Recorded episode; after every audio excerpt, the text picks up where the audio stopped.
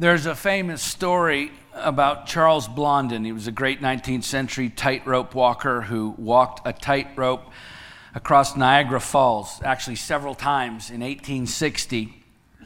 And each time he would go across, he would carry something different with him. And the story goes uh, that one time he did it in a sack, if you can believe that. Another time on stilts. Can you imagine? Cross a tightrope over Niagara Falls on stilts. Uh, one time he did it on a bicycle, one time in the dark, and one time he did it blindfolded. In fact, he even took a chair and a stove with him and sat down midway across the falls at one point and cooked an omelet and ate it, all to the delight of these huge crowds that had gathered and were cheering him on. And so, toward the end of his act, he grabbed a wheelbarrow and he shouted to the crowd, Do you believe that I can carry a person across the tightrope in this wheelbarrow? And the crowds all shouted, Yes, we believe you can. And so Blondin said, Good. Then who wants to get into the wheelbarrow? And the crowd was silent. You see, believing that someone can accomplish something in their life and yet trusting them to accomplish that very same thing in your life, those are two altogether very different things. The crowds believed in Blondin, they did, but not enough to trust him with their own lives. Not enough to climb into that wheelbarrow and let him push them across Niagara Falls on a tightrope. And I'm afraid that is all too often an accurate description of professing Christians today when it comes to our faith in Jesus Christ. We believe in Him, yet we don't always trust our lives to Him.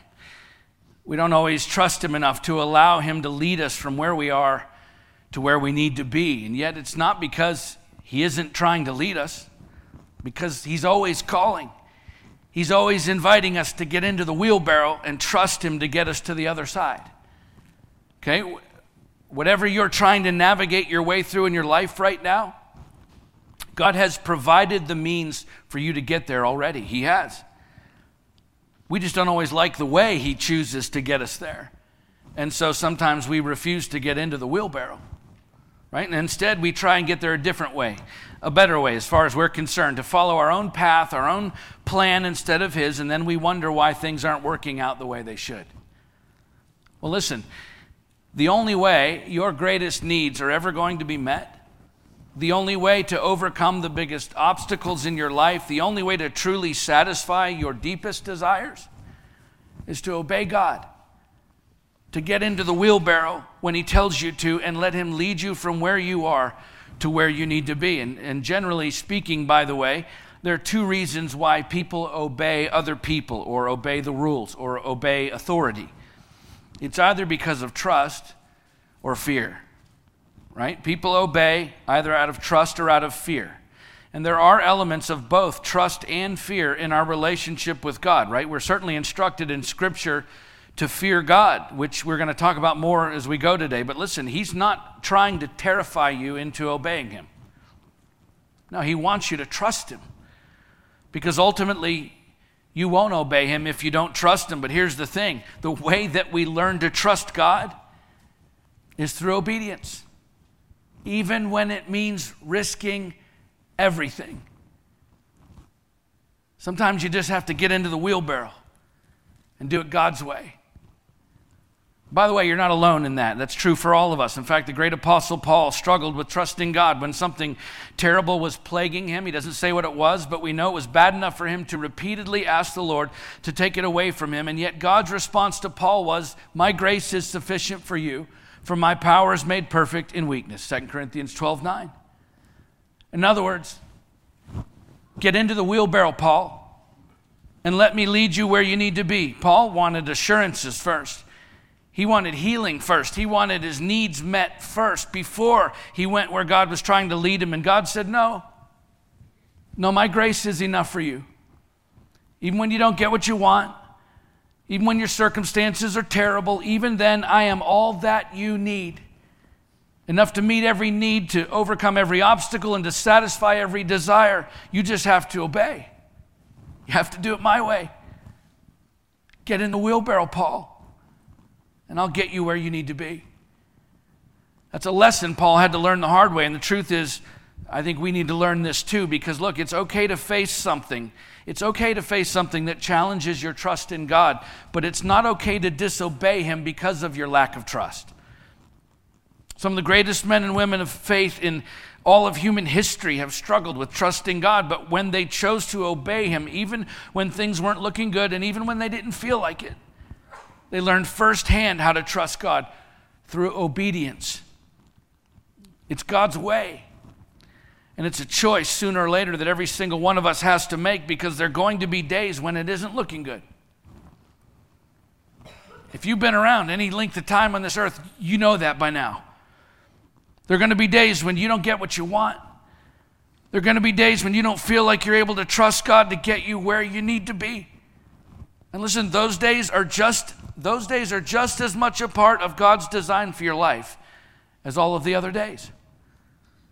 Okay, there are times in every one of our lives where God will not only allow, but will actually lead you to the end of yourself, to the place where all that is left is you and Jesus. Why? Because He wants you to learn to trust Him through obedience, which may not always line up with your way of doing things, but that's God's way. And it's always the best way. We're going to see that in our story today as we continue our sermon series, working our way through Paul's letter to the Romans. So, listen, uh, if you're feeling stuck today, if stuck in your life because you're lacking something you need, or facing something you feel you cannot overcome, or going without something you desperately desire, and you feel like you've tried everything you can to fix it, to make it better, to get there, ask yourself honestly Have I tried it God's way? Because until you answer that question, you're not going to get very far. And I'm telling you, He will not only allow you to get to that place of desperation in your own life where you have to answer that question. The truth is, God will gladly lead you there if that's what it takes for you to settle once and for all that you can trust Him with your very life. So let's pick the story back up where we left off last time and see what Paul has to say about living life God's way. Romans chapter 13 We'll begin by reading the first seven verses. Let every person be subject to the governing authorities, for there is no authority except from God, and those that exist have been instituted by God. Therefore, whoever resists the authorities resists what God has appointed, and those who resist will incur judgment. For rulers are not a terror to good conduct, but to bad. Would you have no uh, fear for the one who's in authority? Then do what is good, and you will receive his approval. For he is God's servant for your good. But if you do wrong, be afraid, for he does not bear the sword in vain. For he is the servant of God, an avenger who carries out God's wrath on the wrongdoer. Therefore, one must be in subjection, not only to avoid God's wrath, but also for the sake of conscience. For because of this, you also pay taxes, for the authorities are ministers of God, attending to this very thing. Pay to all what is owed to them, taxes to whom taxes are owed, revenue to whom revenue is owed, respect to whom respect is owed honor to whom honor is owed. In its earliest years, the New Testament church was predominantly Jewish. And so, although there were certainly Jews who took strong exception to acknowledging any heathen king who they considered, a heathen king, who objected to paying taxes, uh, there were certainly many of them uh, who refused to support a heathen state in any way, shape, or form, such as the Roman Empire. But the position of the Jews within the Roman Empire was actually regulated by a succession of imperial edicts that actually afforded the Jewish people exceptional privileges within that culture. Jewish communities had the status of collegia or permitted associations, which basically validated the various practices that preserved the Jews as a separate people from the Gentiles. And so things like the Sabbath law, uh, food laws, the prohibition of graven images, all of those were protected under Roman imperial law for the Jews. Roman governors of Judea were forbidden to bring military standards with the emperor's image attached to them within the walls of the holy city, Jerusalem. And where by Jewish law the trespassing of a Gentile within the inner courts of the Jerusalem temple was a sacrilege deserving death, uh, the death penalty, Rome confirmed that Jewish law to the point of allowing the execution of the, the death sentence for such a trespass. Listen, even when the offender was a Roman citizen. Okay, the point being, The Jews, including Jewish Christians, stood to benefit significantly by maintaining some level of allegiance to the secular governmental powers that be because of their separate ethnic status within the Roman Empire. However, if you'll remember, the Roman church that Paul was writing this letter to was predominantly made up of Gentile believers who were not treated by the Roman government as a special, separate group of people just because they were followers of Christ. In fact, uh, if anything, it was just the opposite. Because Christianity started out with a most serious handicap in the eyes of Roman law for the reason that its founder, Jesus, had been convicted and executed on a charge of sedition by the sentence of a Roman judge.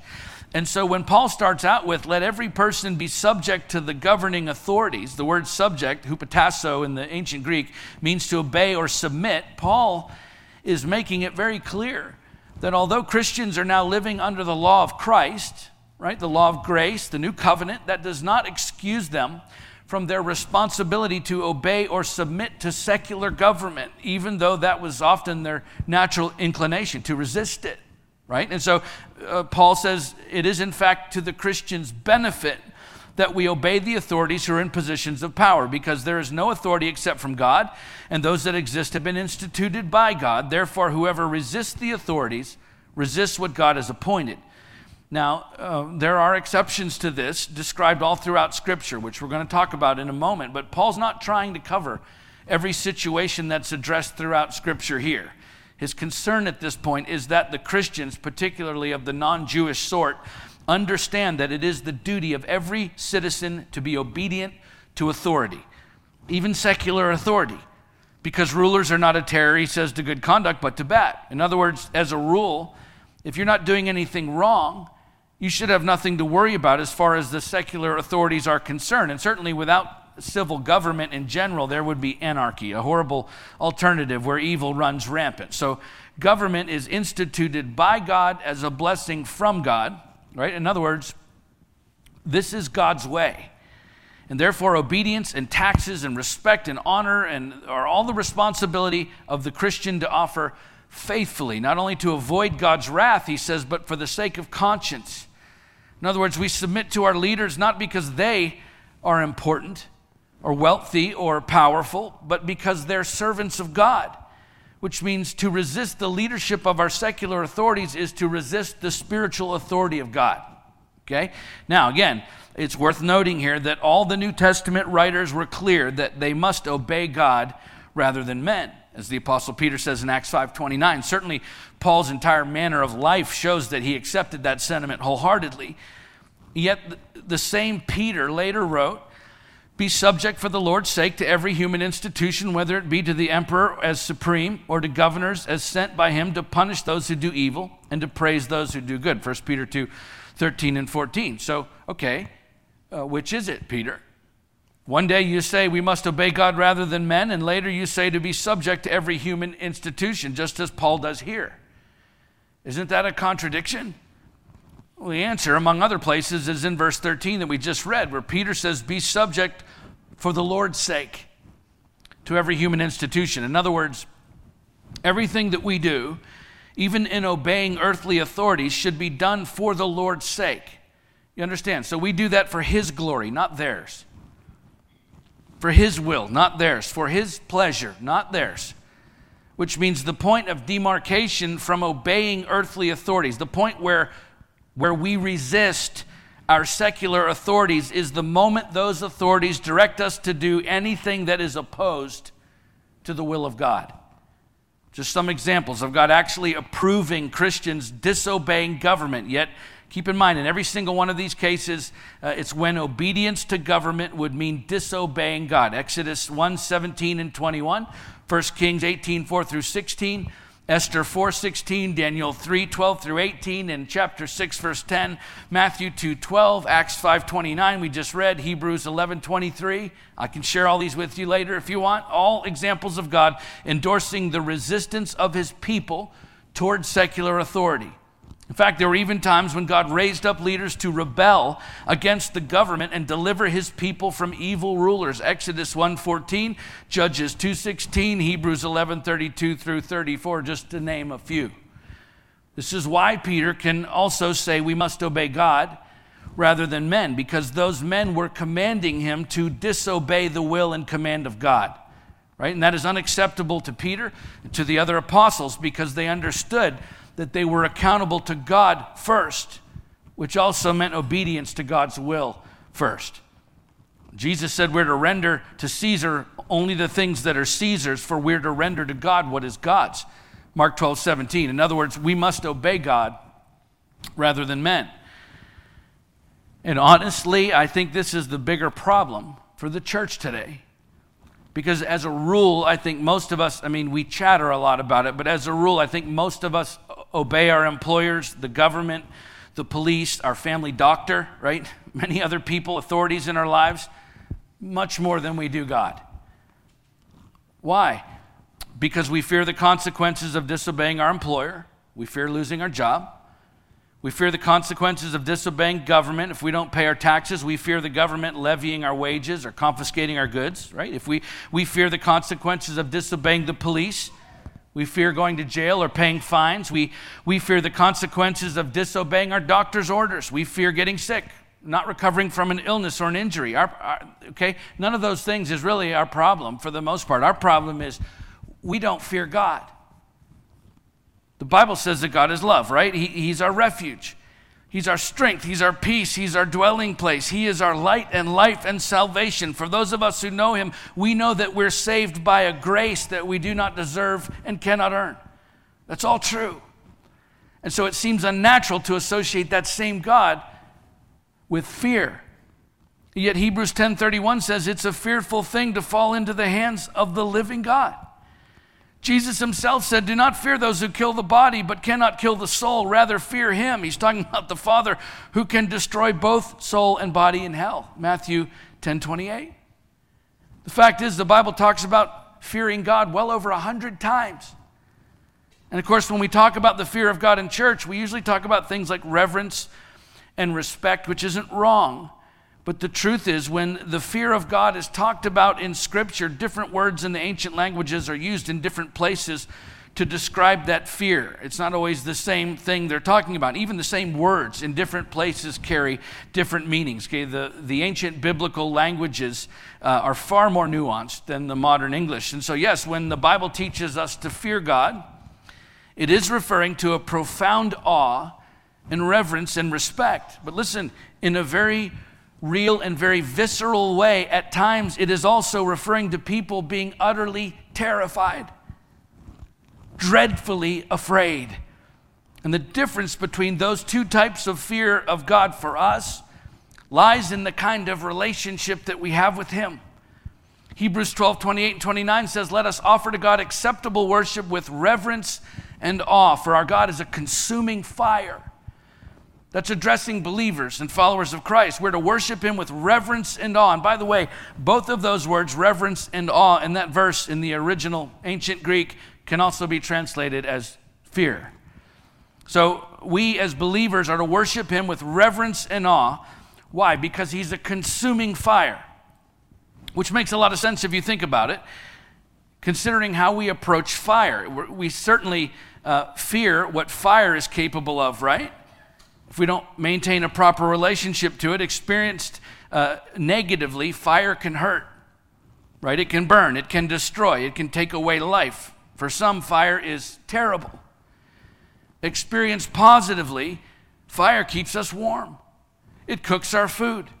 It fuels our transportation. It lights our birthday cakes. It, it makes s'mores possible. Fire makes camping fun, it sustains life. Fire's wonderful. You see, fire can be terrible, fire can be wonderful, depending on your relationship to it. So, what does a healthy fear of fire look like? It looks like dread for what it can do when our relationship to it is negative, and yet at the same time, it looks like reverence and awe and wonder and appreciation for and dependence upon it when our relationship to it is positive right? If your relationship to God is adversarial, if you're not a follower of Christ, then, then when you encounter Him outside of repentance, you would be right to be dreadfully afraid. However, if your relationship to God is based on His redeeming love and grace through your faith in Him, then you may well still be dread, dreadfully uh, afraid when you encounter Him, depending upon the encounters we see in Scripture. But that dread will quickly turn to gratitude and wonder and awe because of His response to His children. When the Apostle John, remember, Jesus' favorite, when he encountered the Christ in his glorified state, John wrote that he fell at his feet as though dead. In other words, astounded and terrified by the overwhelming reality of being in the very presence of Jesus Christ in all his power and glory, John blacks out. He passes out on the ground before the Christ. Yet, because John was a follower of Christ, because he loved Jesus, he says that Jesus laid his right hand on me, saying, Fear not, for I'm the first and the last. Revelation 117. And so, even though John experienced the same dread and terror before the Lord that so many people who don't know him have, Jesus says, It's okay, John. You don't have to fear me that way because you're one of mine. You belong to me. That's really great news for all of us who follow Jesus Christ, and yet that in no way, shape, or form excuses or exempts us from being so astounded by him, so awestruck just to be in his presence, so reverent before him that he becomes the focus of all of our attention. He becomes the source of all of our joy. He's at the center of every decision. He's the purpose behind all that we do. He's the motivation that gets us up in the morning and the drive that keeps us going throughout each day. He is the sum total of everything that we long for in this life. In short, we become utterly consumed by Him. That's what it means for the follower of Christ to fear God. We revere Him so much that everything else in our lives pales in His presence. See, our problem today is not that we don't just love God enough. Our problem, I think, is that we don't fear God enough. Because if we were truly seized by an awestruck wonder every time we encountered Jesus Christ, number one, we wouldn't fear anything else.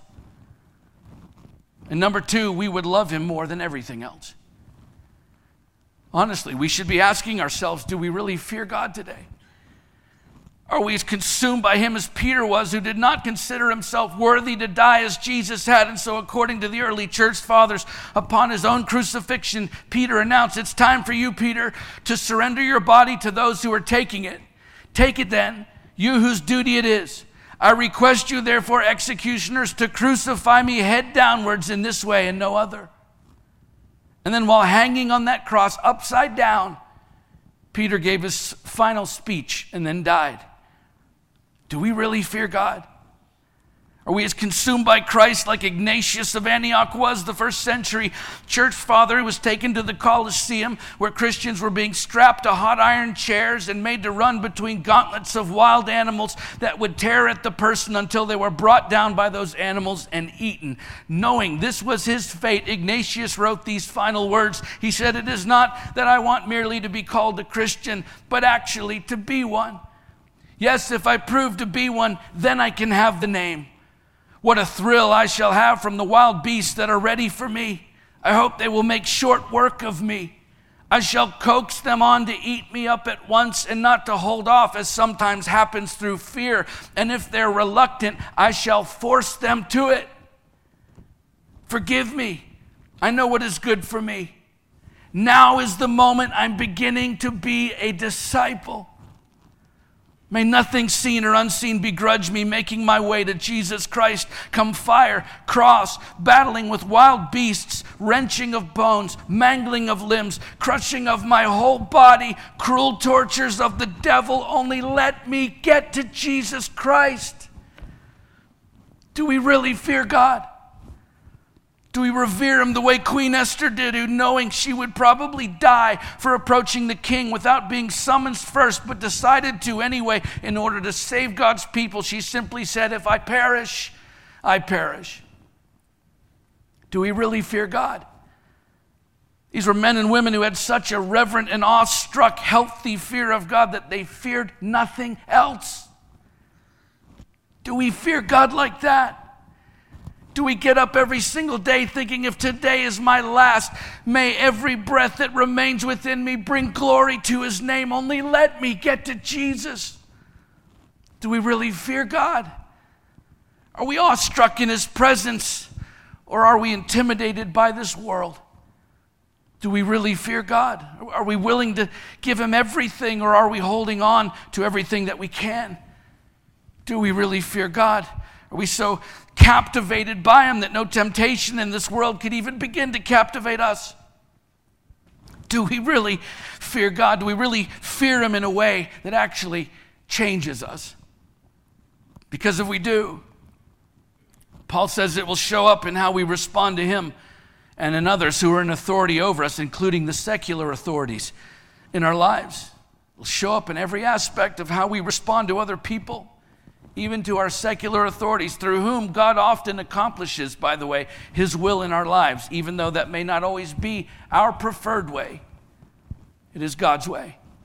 Let's keep reading verses 8 through 10.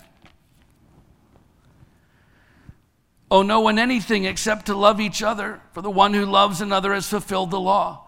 For the commandments, you shall not commit adultery, you shall not murder, you shall not steal, you shall not covet, and any other commandment are summed up in this word you shall love your neighbor as yourself. Love does no wrong to a neighbor, therefore, love is the fulfilling of the law.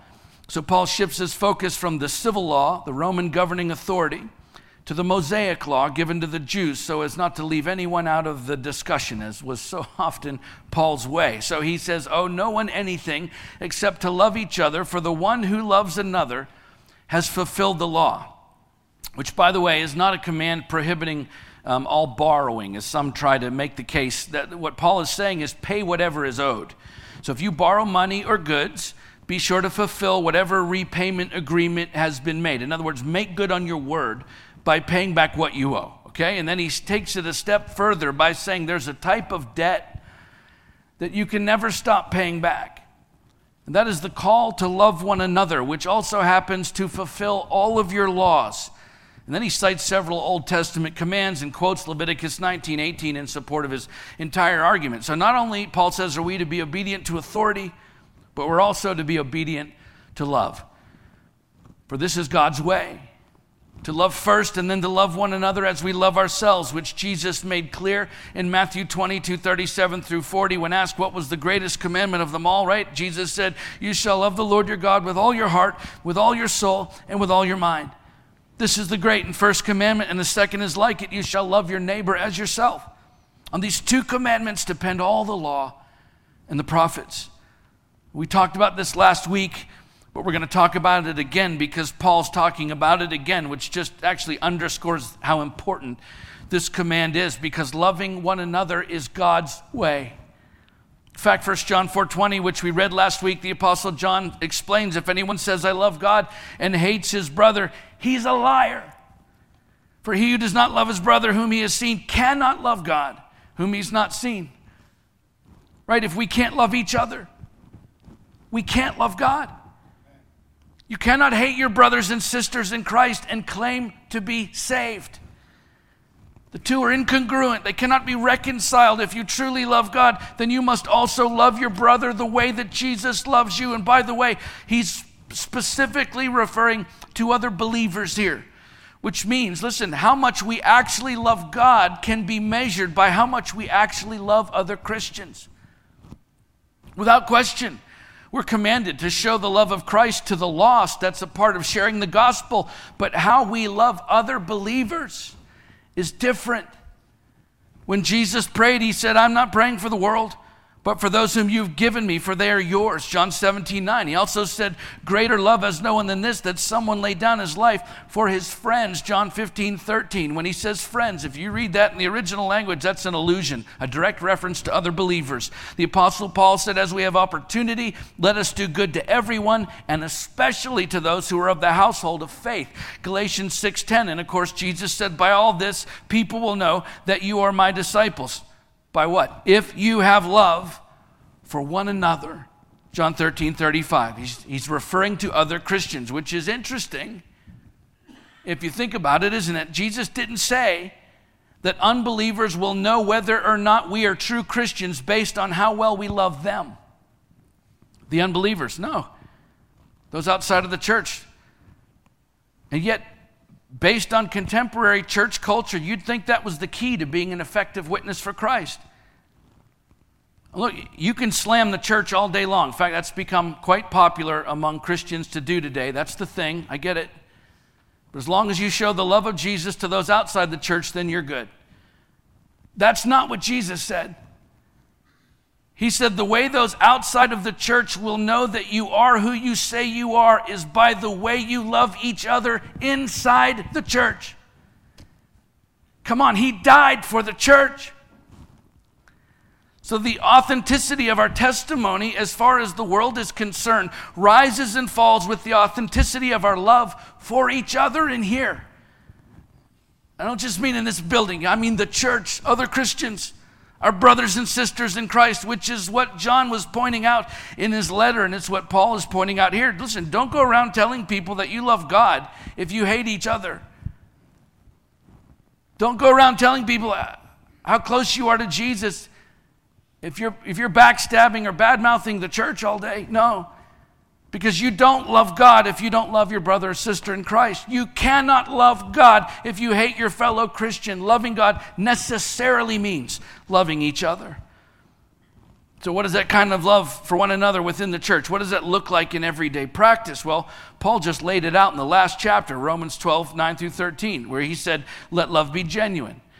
In other words, don't put on a face when you come to church or when you see each other outside of church meetings. Be real. Be genuine. We, we can't love each other if we're constantly pretending to be okay when we're not. Don't be fake. We can't love each other if we don't know what's really going on in each other's lives. We cannot love each other if we don't let each other in. Is there a risk involved in that? You bet there is. And sometimes it doesn't go the way you want it to. But that's what we're called to do, to love. That's what it looks like. We have to be real with one another if our love is to be genuine. He continues, abhor what is evil, hold fast to what is good. We have to reject anything and everything that tears one another down.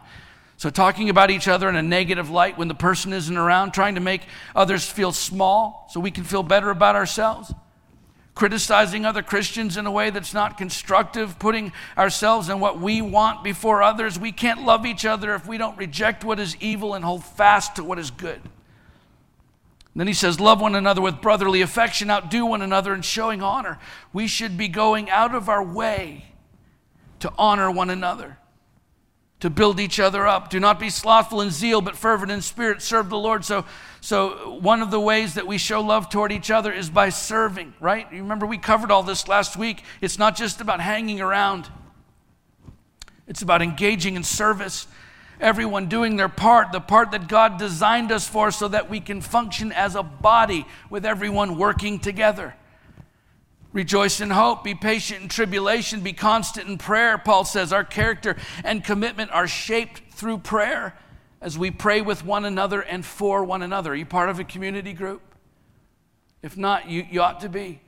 It's where we gather in small groups throughout the week and we pray for each other. And finally, he says, contribute to the needs of the saints and seek to show hospitality. Every one of us should be contributing with our time and our money and our effort. Everyone should do their part to contribute to the ministry happening in and through the local church. And one of the ways we do that, by the way, is showing hospitality to every single person who walks through our doors. Everyone.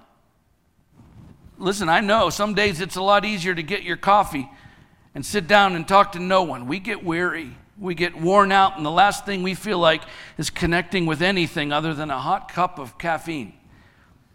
I get that. But contributing means giving even when we don't feel like it. So that every person who comes into this building or encounters us outside of this building should feel like they've come home. Okay, everything on this list of how to love one another should be hallmarks of the church. It should be hallmarks of upcountry church. Because doing these things is the difference between people out in our community actually believing that we are either true Christians true representations of Christ or just phony religious hypocrites. How well we love one another in here determines how effective our testimony is out there.